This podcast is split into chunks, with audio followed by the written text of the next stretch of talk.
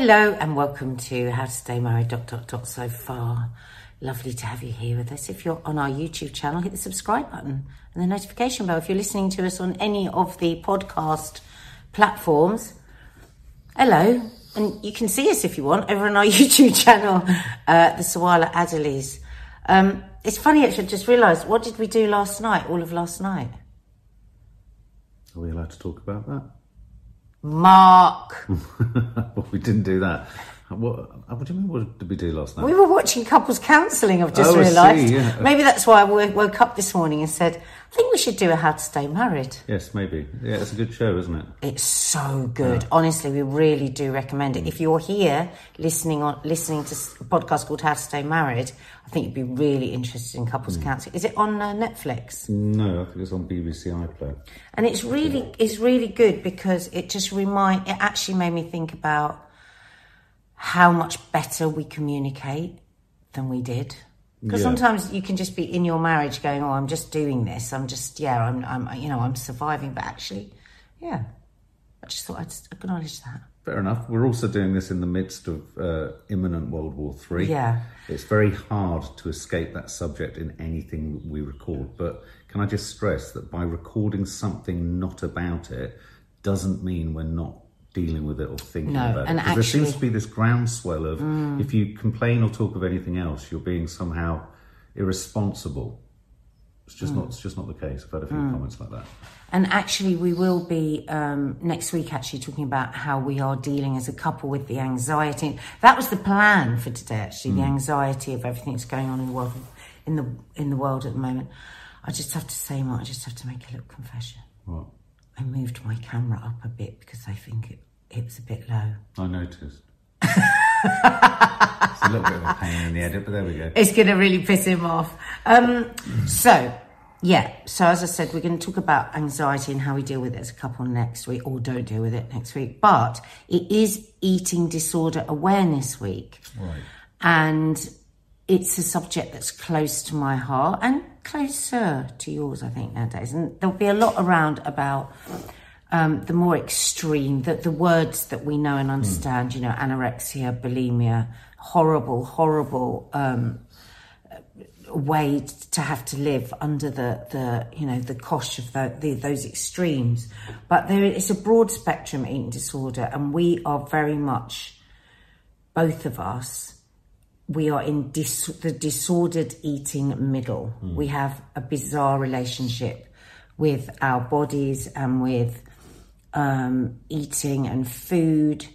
And it's funny because I'm obviously I'm ahead of you in my understanding, and I have a lot more peace with my disordered eating, and I feel. I mean, it's every day. It's a discussion I have to have with myself, but I have a lot more consciousness of it.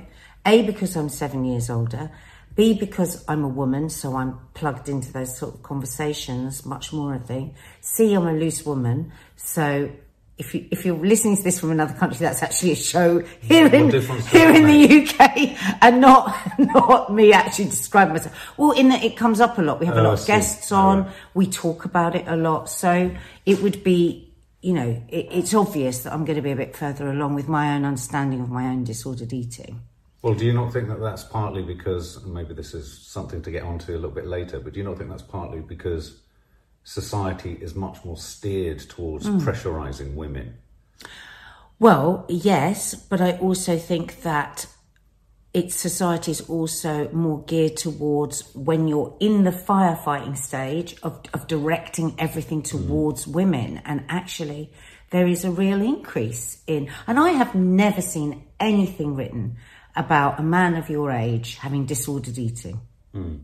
I've seen some younger celebrities talking about their bulimia, men, and anorexia, and I think, and it that's incredible and really important. But I've never ever read or heard a single word about the kind of disordered eating Yeah. that you have, Yeah. uh, which is very similar to the disordered eating I have. But yet we've come from very different backgrounds. So why don't we go back to, because there's always been something that has really struck me about what you said about food. And as Mark has Do you want discussed, remind me and I'll yeah, I'm it? going to tell you. As Mark has discussed with us often here, he had a very chaotic, difficult childhood, being brought up by a very young single mum who he now loves very much, but it was very difficult as a, as a child, wasn't it? And do you remember what you said to me about your first memory of quelling anxiety and what you did? Yeah. What was it? Well, I'll, I'll just give it a bit of context first. So, I mean, without bemoaning the fact, there was a lot of time which I spent on my own when my mum was in the flat, but there was a lot of time that I spent on my own when my mum was out of the flat. Um, and I remember vividly one of my almost first memories of food. One was that I made a potato salad in home economics, and I was so excited to bring it home, and my mum didn't eat it, and that really upset me because you know I really wanted her to eat it. I was really proud of it. uh, but the ne- the other the other lasting memory, other than sweets and all that kind of stuff, was on my own vividly. I mean, obviously, I didn't think this is what I was doing then. I realised after the event. I just remember going into the kitchen with a spoon and eating an entire, you know, like just a pack of butter. Just Oh, it, yeah. Because my memory straight. of it was you said it doesn't matter how you ate it. I suppose my memory is that you said you sliced it and you kept eating it. No, no, no, butter. just kept spooning it and spooning Yeah. it and spooning it. Maybe I used enough, I don't know. It doesn't matter. No, it doesn't matter. But it's just, it's just that it just gives such a clear image and a clear understanding of what overeating and the connection to your emotions is. Because Yeah. so many people still will say, if you struggle with your weight, eat less and move more. Well, I was thinking about this the other day because um, where I had sort of, in a sense, in inverted commas, good parenting around my grandparents, the narrative always ran that when I arrived at my nan and granddad's, um, my nan was receiving me, as she would say, dark rings around your eyes, emaciated, smelling of damp, um, and saying ain't. You know, so I sounded like Oliver Twist. I And was, going to say we've moved into Oliver Twist now. but, but just briefly to say, and then and then what happened? And I think this is something worth talking about. She would gorge me. Feed you up. She would feed, Feed me you up, up, and yeah. it reminded me. There's a is it Hansel and Gretel fairy tale? Yeah. I remember reading that and really relating to it. The way they were being fed up, being fed, you know, f- you know, fed in order to be luscious and tasty. And my nan also used to say, "I love you so much I could eat you." So it was a strange collision of fear, food, and uh, departing famine. Because I don't, I literally don't remember any of the food, if any, that my mum made. Fish in a bag, I've said often. Ch- uh, cheese on toast. But, but, but the interesting thing is it was a feast or famine. you Yeah, know, it was absolutely. either you Oh, were I mean, with your couldn't be mum, more contrasting. and then you would go to your nan, and your nan, and that would be a comfort, a confused comfort. Yeah. But you would there would be some sort of an understanding that you were being cared for, and you're being cared for by being overfed. Yeah, yeah, yeah. That's And where I discovered Nutella and chicken crisps, and it sounds and ludicrous to talk specifically about those. But I could eat chicken. I could eat fifty-five packets of chicken crisps. And also Nutella, you it's dangerous. I mean, you look at me Oh, with really wide-eyed terror. It really is. I'm pleased you got rid of it the other night. But I mean, I like with alcohol. I can smell and I can know and I can give you an exact description of what's in the house. Hmm. And I do, and the weird thing is, I'm not a particular fan of sweet stuff, but it's about, and we'll talk about it. I guess it's about filling emotions, isn't it? Well, so that's that's your ch- childhood, obviously, just a, a brief sketch of it, and of course, mine couldn't be any any more different, could Yeah. it? Because I grew up with a mum who was the war baby, and so was very very sensible about food, a fantastic cook. Um, no disordered eating that I was ever aware of, but a poor self esteem about the way she looked. Like you could say she'd look great and she'd say, Well, I'm as fat as I've ever been. Always. To this day, she's 88. And I say, Mum, you look so slim. And she says, Why do you think that that, do you think that's a help to lie to me? So that's, that's, but then also, so she was a fabulous cook, and we got incredible homemade food breakfast, lunch, and dinner, homemade bread, homemade butter, everything. Very cared for. A stay at home mum, came home from school, you knew your mum was going to be there. You know, it was a very sort of stable in one way um, uh, childhood. But then on the other side of my family, my father's side, Middle Eastern, and my father was incredibly loving. Uh, I grew up being completely respected by my dad, loved by my dad, listened to by my dad. Sorry, that makes me cry. Mm. I don't know why.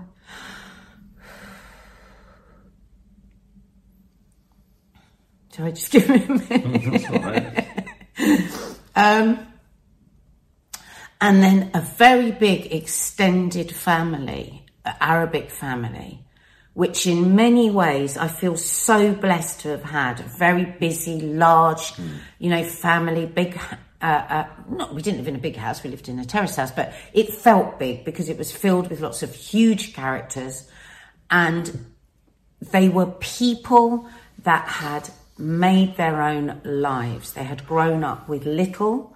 I mean, my dad grew up with, you know, very little, you know, and there was a, probably a lot of hunger for their, their parents. And so there's a huge emotional mm. connection to food and food was the center of every family gathering. It was, we would cook together, beautiful. So lovely feelings of joy and culture. And I, that's how I learned to cook, being around this big family. But there was always an underlying anxiety around food because from a very young age, when I was very active, I used to go to, I know, six, seven dance classes a week. Um, as I said, we ate very well. I probably didn't have one pound over on my body that I, mm. not one. Now, my Arabic family would overfeed like you. Oh, we brought chicken, we brought, you're not going to have chicken and lamb, you're not going to have bread. It would be like this all the time. But running parallel to that would be, be careful you never get fat. Be very mm. careful. We're a family that gets fat. Mm. And that was just drip, drip, by osmosis. Nobody meant anything. Nobody was being evil. All my aunts were fat and some of them were very, very fat and it was a problem. They were all struggling with their weight all the time. So they were just unaware mm. of what that, how powerful that, those words can be to a young person. Fast forward to, I then go to stage school, a very um, rarefied world. Mm. It's not now because that's being at stage school is what it's like to be at any school now for kids because of mm. selfies, because of this incredible awareness of the way that you look. Nobody does anything without photographing it. And the equivalent of that was being at stage school with mirrors everywhere and lots of very, very skinny dancers. Now I was there to be an actress, I wasn't there to be a mm. But um, I already had disordered thinking about food and then and I'd already started dieting at about 11 even though I had no extra fat. Um, and I remember I started by only eating apples. So I would just eat, you know, just eat apples and end up binging at the weekend because my family would all bring this amazing food. Um, but, but, but the being at stage school accelerated the feelings of dysmorphia. And I can look back now. I can't believe and this has been really hard because it's only in the last few years that I can actually say, because I've been in denial all my life, and even now as I say it, I just think, but no, it is actually because I had a hideous body, that I was dysmorphic. Mm. I was, I was dysmorphic. Mm. I mean, I look back and I had a gorgeous body, but I was, I thought my body was so hideous that nobody could ever see it. Mm. That, that's how dysmorphic I was. And yet, I mean, somebody just said to me the other day, "Oh, you're just so confident." I look at you, you're really. Oh, it's Linda Robson. You're just so sexy and you're so confident. I managed because I was a great fake it to make it person because I had this terrible secret that I was so hideous. I just acted out the whole time that I was so confident. Mm. I, it was really weird. Like I would wear. I remember around the time I would wear these like satiny cat suits out. This is a person that thought she was hideous. But that's a huge aspect of dysmorphia. People often think that dysmorphia is. I mean, we were we were um, researching it yeah, many years ago, yeah, and one of one of the things that people think is dysmorphic is a covering of the body, a hiding away. And what it, what it's actually about is many people with dysmorphia will amplify one aspect or an aspect of themselves. It can be an, an aspect of your personality to overcompensate for what they feel about the rest of their body. Yeah. So, for example, you know, a lot of girls who perhaps over over show their cleavage and and you know as a father you're kind of like my god don't do that they're probably doing that because they're actually feeling dysmorphic Mm. about the body it's a curious contradiction so but it's their way Yeah, I of remember you saying that actually when you were researching Yeah. that program. Yeah. it's a way of sort of, as I say, amplifying an aspect that you're more comfortable with, or unfortunately for women, simply amplifying sexiness or, Mm. you know, a sort of over, availability, but a sort of, it, that's where it becomes dangerous. I think young Well, I think it was very women. confusing for any men around me because I was also incredibly protective Hmm. of myself because I was very proud and nobody was going to know that I had this dark secret about myself that I was this monster. But I have to say, when I first met you, when I first met you, I remember thinking, well, obviously you were extraordinarily confident and out there, as was I with the drink in me. But I remember, Similar. but I remember, I'm not going to reveal too much, but I do remember um, when you're first intimate in a relationship. I remember you being particularly cautious about showing your body. I'm always cautious about showing my I body know. my whole But life. I've never, I've never come across it quite like that. Yeah, I mean, like when when uh, and people can't believe that now when you see me on my Instagram. But what I did was aversion therapy. Eventually, I did aversion therapy. What's go- and of course, I'm at my oldest. and My body is at its probably most unattractive. it's so not. all the time that. I probably had a beautiful body.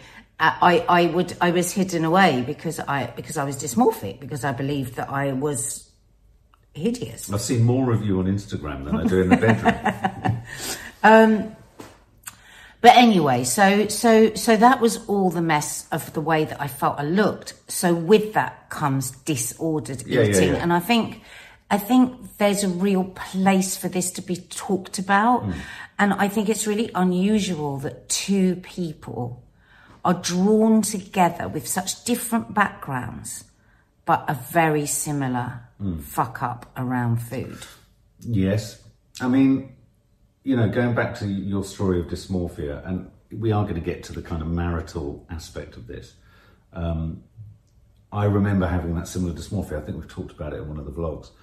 But my dysmorphia wasn't around whether I ate much. I mean, I binge ate. I mean, I remember uh, my mum used to get boxes of crisps from the uh, cash and carry because her partner's parents ran a, a corner shop. And um, we'd get all these crisps. I'd eat them in, a, in two days. Yeah, you are a binge, I mean, major 42 binge. to 52 pack. I mean, a box. We have really different binge tactics, Hmm. but we do binge. I mean, I binge very little these days. A binge for me is like last night I had six rich tea biscuits. You know, biscuits are my weakness. I can't, I keep getting drawn back Hmm. to that packet of biscuits. But, um, yeah, I, I would describe you as a complete binge eater. You, you, you, like, if I'm out all day, and you've been working, I know 100% you're not going to have eaten. Mm. Not a thing. Not a thing. It's like it, and I find that so weird that you haven't thought about food at all. And yet you're a binge. But then what will happen is at 10 o'clock, 11 o'clock, all of that time that you didn't eat is suddenly compacted and then it's just, But it's not about food. I mean, you know, I'm, and I'm, well, I'm there's there's two. No, because I was going to say No, no, there's no. two binges that you do. One is when you starve yourself and you binge because actually you get physically hungry. Hmm. But your biggest binge is your emotional. Yeah. And sometimes when I I'm really like because I know how much you're going to hate yourself afterwards and how sad you are, and there'll be days of like, do you think I've put on weight and da da da. So that's why I find it frustrating when you binge. But sometimes I'm like, oh my God, don't go on at him about it because you don't drink.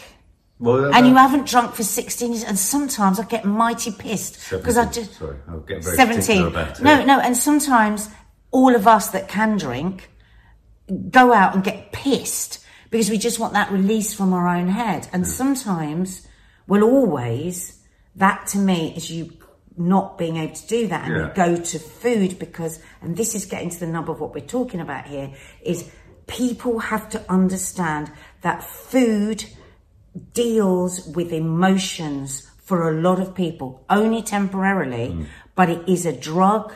It is the most difficult drug to use because you have to eat, because if you don't eat, you die. You have to fully abstain from drink and drugs because you can't have a bit. You have to have everything. Mm, mm. And yet you can't do that with food. So sometimes it really breaks my heart because I know the gargantuan effort it takes to be sober in a drink obsessed world. And sometimes when I see you binge on something like, I tell, I mean, I know we joke about it, but it hurts you when you do those binges because you, you're filled with this self loathing and, and, but it's a direct Yeah, correlation. no, I mean, see. it is total self sabotage. I mean, when I was drinking, for all the years I was drinking, drink helped me not eat. Drink allowed me to, in a sense, maintain, I when I say a relatively attractive, but you know, I mean, if I think through all the years and all the people I met and all the people I worked with and all the girls that I had relationships or flings with, I felt better about my body if I just didn't eat. Um, and I would drink. Mm. I always and say we used to go drink- out and you'd say, "Should we go to lunch?" And I'd think I'd be thinking, "Oh yeah, food," because I was such a food addict. And, you, and and then it was about a year till I realised you never ate. Yeah, but you were just drinking. Yeah, and that's why my drinks were always vodka and diet coke because I, I You were would- thinking about the calories. I calories. yeah, and and and in a sense, there was such a huge food aspect to the Yeah. way in which I drank. So yeah, you remove that. Um, you, you know, and it's actively promoted in rehab. Eat chocolate. Eat, have, have a So chocolate. they don't do that anymore, you No, know. exactly. Because and and and this is just a little quick sort of sidebar here, guys. But well, actually, it's not. I think it's a massive part of this, but. as lots of you know, Mark went to rehab and sober, da da da. And then at the same time that Mark challenged his drinking, I did my eating. And I, for a few years, I went to Overeaters Anonymous, which is exactly the same program, but it's just with food. And it's just people with very disordered eating, and the spectrum is very broad. And it's really interesting. We spoke about this recently, in our vlog? How many people would come into Overeaters Anonymous that had been to AA, CA, which is cocaine addicts, NA, narcotics addicts, or whatever, and they were sitting there broken in Overeaters Anonymous saying, I have spent my whole life trying to avoid this mm. program mm. because this is where it started for me. And they finally realized that, because if you know anything about addiction, you will often cross addict. So when you gave up alcohol, you, you went extreme not eating, didn't you? And vice versa. Da, da, da. And they say that most people's addiction, it started with food mm. because at a young age, they learnt to control their feelings comfort themselves. or, or swallow down their mm. feelings Stuff. Stuff with food. feelings. And, you know, there was some stuff that happened with me as a child that I know that I used food to shut up those feelings. And eventually, well, you either die shutting up your feelings or you get to a point where you go, mm. I've got to look at this shit. Well, and yeah. I think eventually you will end up going to OA. and I think, and I think it will be fascinating for you. And I think it will be the last step for you. I mean, I think one of the most difficult things about being in a partnership, and I'd say it's less the case now, but it can still happen, is, you know, there's often this thing with drinking and drugging where there's someone in a group, um, it was never me, because I was always the one that would go down or be taken down. There's someone in a group who's a very good facilitator of people with real problems getting really, in my instance, drug or high, drug, uh, drunk or high. And it told them, the signaling to them was, I'm not as bad as him. Yeah. Or, right. And I was surrounded by really only people who did that. And so I became the, the fall guy. Well, at least I'm not as bad as Mark. Yeah, exactly, exactly. Um, and I think on occasions, certainly in the past, but every now and then it still kicks up. If you say, "Oh, let's just throw the caution to the wind in a night and pff, let's just have McDonald's and da, da, da," and I'll always have two Big Macs, not one. There's a huge. I feel like a permission has been granted mm. to go for it. And that's it. The sort of, you know, the zipper has been unzipped Just like down the pub. just like down the pub. Yeah. And I will go further than you. Yeah. And then I want you to stay with me. So I'll like, I'll, I'll go to the corner, yeah, or I'll go to the corner shop after. I need something sweet. I need something sweet. And that's when the guilt kicks in. The guilt kicks in because then at that I was point I'm on my own. Um, and you know, I think, you know, one of the other things I do struggle with, and, and this isn't a criticism, is you and your family, and, and I'm saying this from a place of I've made shows about the importance of food to families, so this isn't me not understanding the importance of food culturally, socially, familiarly, all that kind of stuff. But your family pivots around food.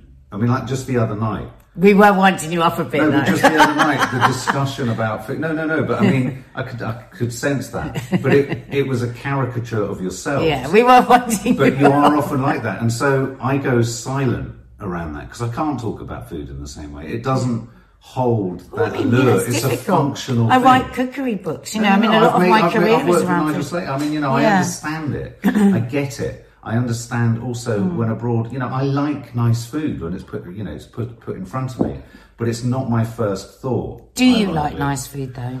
I feel that your family, like it's very difficult. Like years ago, your mum used to come and used to enjoy. I mean, the difference of if my family come round and your family came round always was that actually this is the case for most families. But because you're a family that grew up with trays on your lap, didn't you? You said you never got the table out to eat. table, no. I find sometimes there's a difficult to have a centre to a to um to a social because people come and it's the same with friends. People come or have a drink and or have something to eat and that's that's the centre. But because it's the way often that people do show that they care. There's a lot of care put into thinking about what you're going to cook for people, buying the food, I think there's a lot of cooking English it. people that don't feel like Yeah. that at all. It's very cultural with us. I think the vast majority yeah. don't feel like it. I think it's getting a lot better. People, I mean, and I think maybe very much in London as well. But, but yeah, I think that's a real huge cultural difference there. And sometimes for me, if people just come in and you don't just feed them or you don't, because in a way it is showing love mm. and that can go extremely the wrong way and get mm. disordered eating. But it's also something I would never have gone without. No. If, if you said to me, okay, you've had this problem with disordered eating and all the pain and everything that goes on with that, would you have taken away the experiences that you had and the connections that you had with food? As a, I would say absolutely not, hmm. because there's also a lot of warmth and a lot of care, and, and the Greeks and the Italians and the Spanish are all the same. Yeah, but you often say, "Oh my God, culturally, it's a nightmare." As well, Exactly, I mean, because- there's so much bread Yeah, and all that. I mean, things are really things are rarely one thing, Yeah, no, no, though, no, are they? I mean, yeah. But yeah. I don't. I literally don't think about food. And the first thing you'll you'll say to me when we haven't been with each other is, "What have you eaten?" And in a way, maybe I avoid food for so long because I just don't want to engage with it because I can't it. engage with it sensibly or I can't engage with it in a true. safe way. So when you talk about food, it's mag- a magnified thing because it is normal for you to all talk Hmm. about the importance of an, of an I'm not I'm saying aubergine in food. You know, I recognise Hmm. that. I've had you know I've I've filmed people having those conversations about the joy of Hmm. Italian food. It literally. I think the reason it doesn't interest me is that I'm trying to white knuckle and hold it at arm's Hmm. length. Well, the interesting thing is, if you take both of our families, I believe that your mum and your nan had extreme eating disorders. Oh, I mean. I've never seen anything Well, my nan like used to it. say the same thing. The Adderleys run to fat mark. Be careful. And then she'd say that, and she'd put three um, hot cross buns and a pile of seven Hovis biscuits ten minutes before I went to bed. That's what she gave me every And night. that's your binge. That's my what you do that's now. where I got You- my nighttime binge. You from. binge now before you go to bed. Ta- both have eating disorder. I mean, you can't. It's so bizarre the way your family eats, and I don't. And you all starve for hours and hours and hours, and then eat ludicrously ridiculous, mm. unhealthy stuff, and you all look knackered, and you're all. Mm-hmm. And so, if for me, it's like a massive problem because I'm looking and I want you to live till you're 90, and I want you to live well, and I want you to be well. So I do really worry. It's like your mum, I've given up saying now, you really shouldn't eat a whole pot of ice cream at four o'clock in the morning. Mm. It's really bad for you. So we understand where all this messed up stuff comes from in our head, I think. And I think that, you know, if somebody's listening to this and thinking, well, this is me, but what do we do? We fail often, if that's the right word, to have more, rumbling. yeah, to have more ordered eating. But we have found a way for us, haven't we, that actually works a lot of the time. It's the best thing for us. Mm. And, um, what I would say is something that I learned from Mark being at rehab is to check with all the different things why you are reaching for food. And it's to say, am I tired? Am I lonely? Am I sad? Am I angry? Because if I'm reaching for something and I'm just going to put it in my mouth without really being hungry, it's probably because I'm dealing with some sort of, mm, I call it this, mm, that kind of feeling of anxiety that you're not even aware of. When I was younger, I could find myself down a whole loaf of bread and I didn't even know I ate it. Mm. But now I can find myself into five biscuits like I was yesterday and I can go, I can see what I'm doing here. Distract yourself.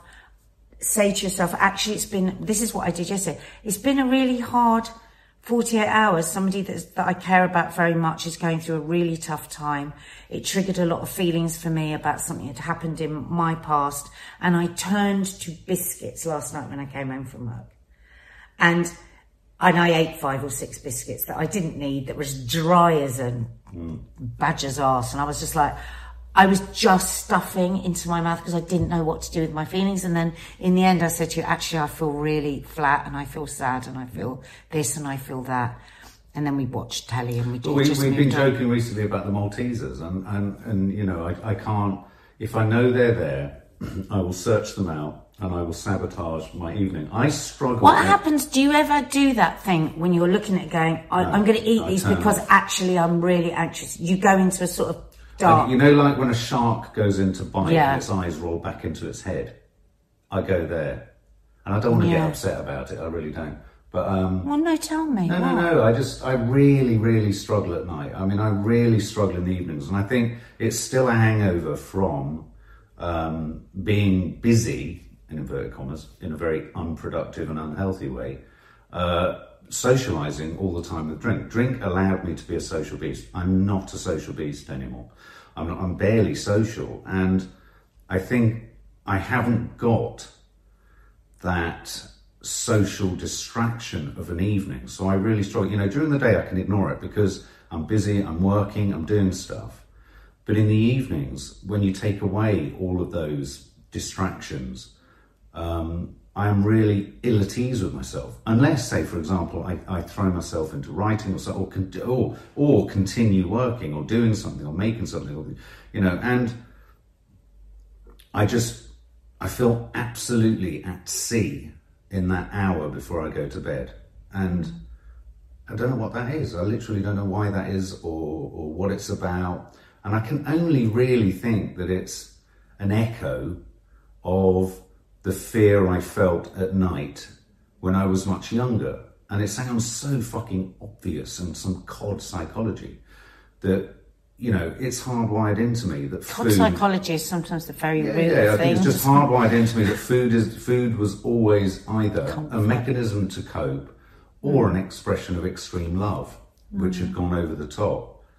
And that hurts in the evening.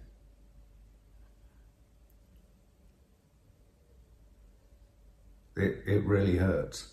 And so when you ask, you know, what's going through my head, it's extreme pain. Mm. And an inability to use anything to quieten that pain. So,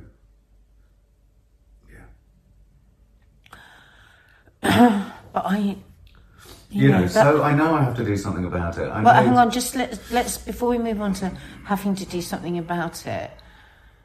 I think you just put so beautifully and hopefully gave people that don't understand an understanding of how this works, and it's not just a case of eat less and move more. Yeah, it yeah, is absolutely. so complex. Mm. The relationship that so many of us have with food yeah. and it breaks my heart because, and I'm sort of sitting here feeling bad for all the times I've screamed and shouted at you because you've eaten 10 packets of Maltesers, we've eaten all the Nutella and yeah, but I know you're kind of trying to do it in a light-hearted way most of the time. No, but I, but it's, it's, I think it's more than that because I think underneath I'm actually screaming at the fact that there is that unhappiness in there and that pain in there. That's because I know it's not the fucking Nutella, it's not the fucking Maltesers. it's that pain. And that, as a person that loves you so much, is what I, what I find the most difficult is just always knowing that you're that unhappy, you know. But I think I think a huge aspect of it as well is is it's a last clutch at safety, you know. And I think it is a huge part of you know, if I look back, it's weird, isn't it? The two extremes that I the two extreme relationships I had with food. You know, because if you look at a calendar year of me as a child, I would, for want of a not literally starved, I don't you know, but I would be on a restrictive diet at term time, and then I would be filled with food. So it was binge eating, but spread across a year. Um, but so everything you said is so important because I'm just praying that there are people who are listening to this that all their life have just thought that they're just greedy or they're lazy or whatever. And you've just said it with such clarity that it is such a powerful drug to stop the pain in the mm. minutes you're eating, chewing mm. and swallowing. Of course, we know that rather like crack cocaine, mm. for those minutes where you feel okay, you feel okay, but afterwards it's going to be the worst fucking feeling on the planet oh, yeah, yeah, yeah. because the crash is so bad. The physical effects of overeating are horrible, the numbing out. Mm the, the exhaustion. Then you go to the mental effects of that, the self-loathing, the disgust, the lowering of self-esteem. That, this stuff is serious. It's really, really serious. And, and I just, I just want people to understand that that's all the stuff that's going on behind when you see someone stuff their face. They're not just greedy bastards. I used, I mean, we're, we're going to come to the end now, but if I look back, binge eating has always been there. I mean, if I go out I will more than often you know, have a chocolate bar before I get back. So it's a kind of crafty, drink. it's like a crafty drink. Um, when I was with Izzy's mum, there was this strange period where on the way home, I would buy smoked salmon. Oh. And I would homp it in an alleyway around. As a fellow binge eater, I'm just going to say I think that's a really shit binge. No, no, no. but I had this compulsion. But the weirdest thing was, I'd eat it outside the Sainsbury's, almost hidden, and and then would worry about, oh my god, have I got smoked salmon on breath as, as I was as I was coming home. Almost like you wanted to get caught. I mean, it's the strongest smell you could have, apart from cheese and onion. I mean, I remember we did. There were some years where I was like, "Oh my god, I cannot believe what I'm finding in this car." Mm. Just packet after packet of stuff. I know, I know, I know. Yeah. I would suggest that one day we walk together into an OA meeting.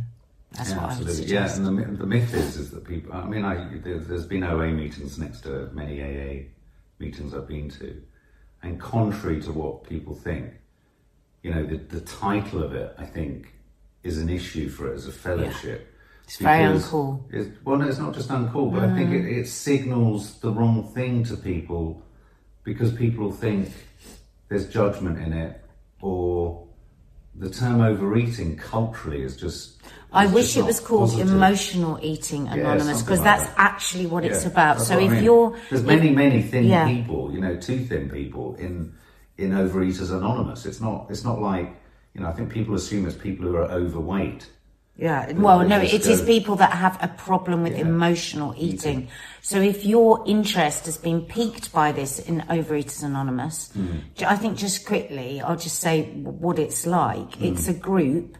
You don't have to speak. Mm. You can just listen. If you go to the group, look for the similarities, not the differences. So you might see somebody, you might be very overweight and you might see somebody as skinny as skinny, like bone thin, mm. and you might decide, oh, I'm going to turn off, I'm not going to listen to yeah, this yeah. person because what on earth would, would they know? I mean, you will be amazed yeah. in the mm. similarities of what they what might say around food.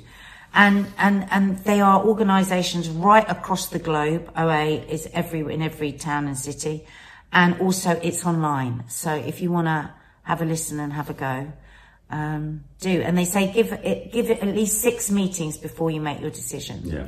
And don't be afraid of the word God because some people go to their first meeting because it's exactly the same for AA or anything. This is the same. It's all the same fellowships. You, you they get scared because it's they start with a prayer where they say Well, God. they, yeah, they, they well, say. God as you know it. It's just something. And that's that what's you important to in. hear. Yeah. Because when I was going to OA, God as I knew it was the group. Yeah. That was the thing that was more powerful than myself, because I was totally powerless in the way I Mm. was eating in those days. It was more powerful in myself, and that's what kept me on, on um, And your higher, path. it's a higher power, but it can be a beanie baby. It can be an object. It can be a, it can be things. It can be a space. It can be anything. And I still use the tools, like they're just there when I was saying about those things. What stopped me going into a major binge last night was I stopped and I used the tools of OA, which were why, why, how, what for. And then I just talked about my emotions instead and I didn't carry on eating all night. Um, I still use the serenity prayer. At the moment, I'm using the serenity prayer four, five, six times a day. Look up the Serenity Prayer if you're if you're if you're having trouble with anxiety today, and you know, and so it's, it can be a very powerful, very powerful thing stepping into one of those meetings if you feel like nobody anywhere is understanding you. and, and I've spoken to a lot of people that have come out of eating disorder clinics and, and OA has never been mentioned Yeah, to no, them and they've strange. gone and said, oh, it was a really good way because it doesn't cost anything. Yeah, yeah, That's the other thing, they're free. so, yeah. There you go. There you go. As That- that say, I love you very much, and I think Oh. you're really brave to talk in the way that you did about that because I think it's still so much harder for men Mm. to talk about it than it is. For, it's not hard for everybody, but I still think that there's, you know, there's there's a lot of taboos still around Oh men God! talking men, about. I, all the men I know have known in my life, I would never have talked about. I would never. It just you wouldn't talk about this kind of thing. I'm gonna come and give you a hug. Oh no! hey. Feel sad. I love you I love too.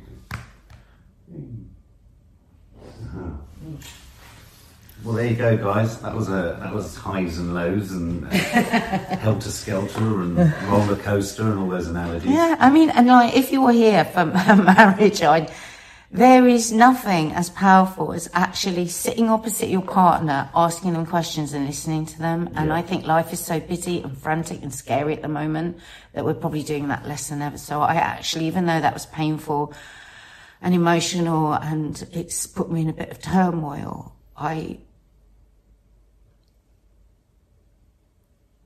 I'm really glad. Friends, give you a- I'm really glad we had that conversation. Go, go away now. I'll see you later.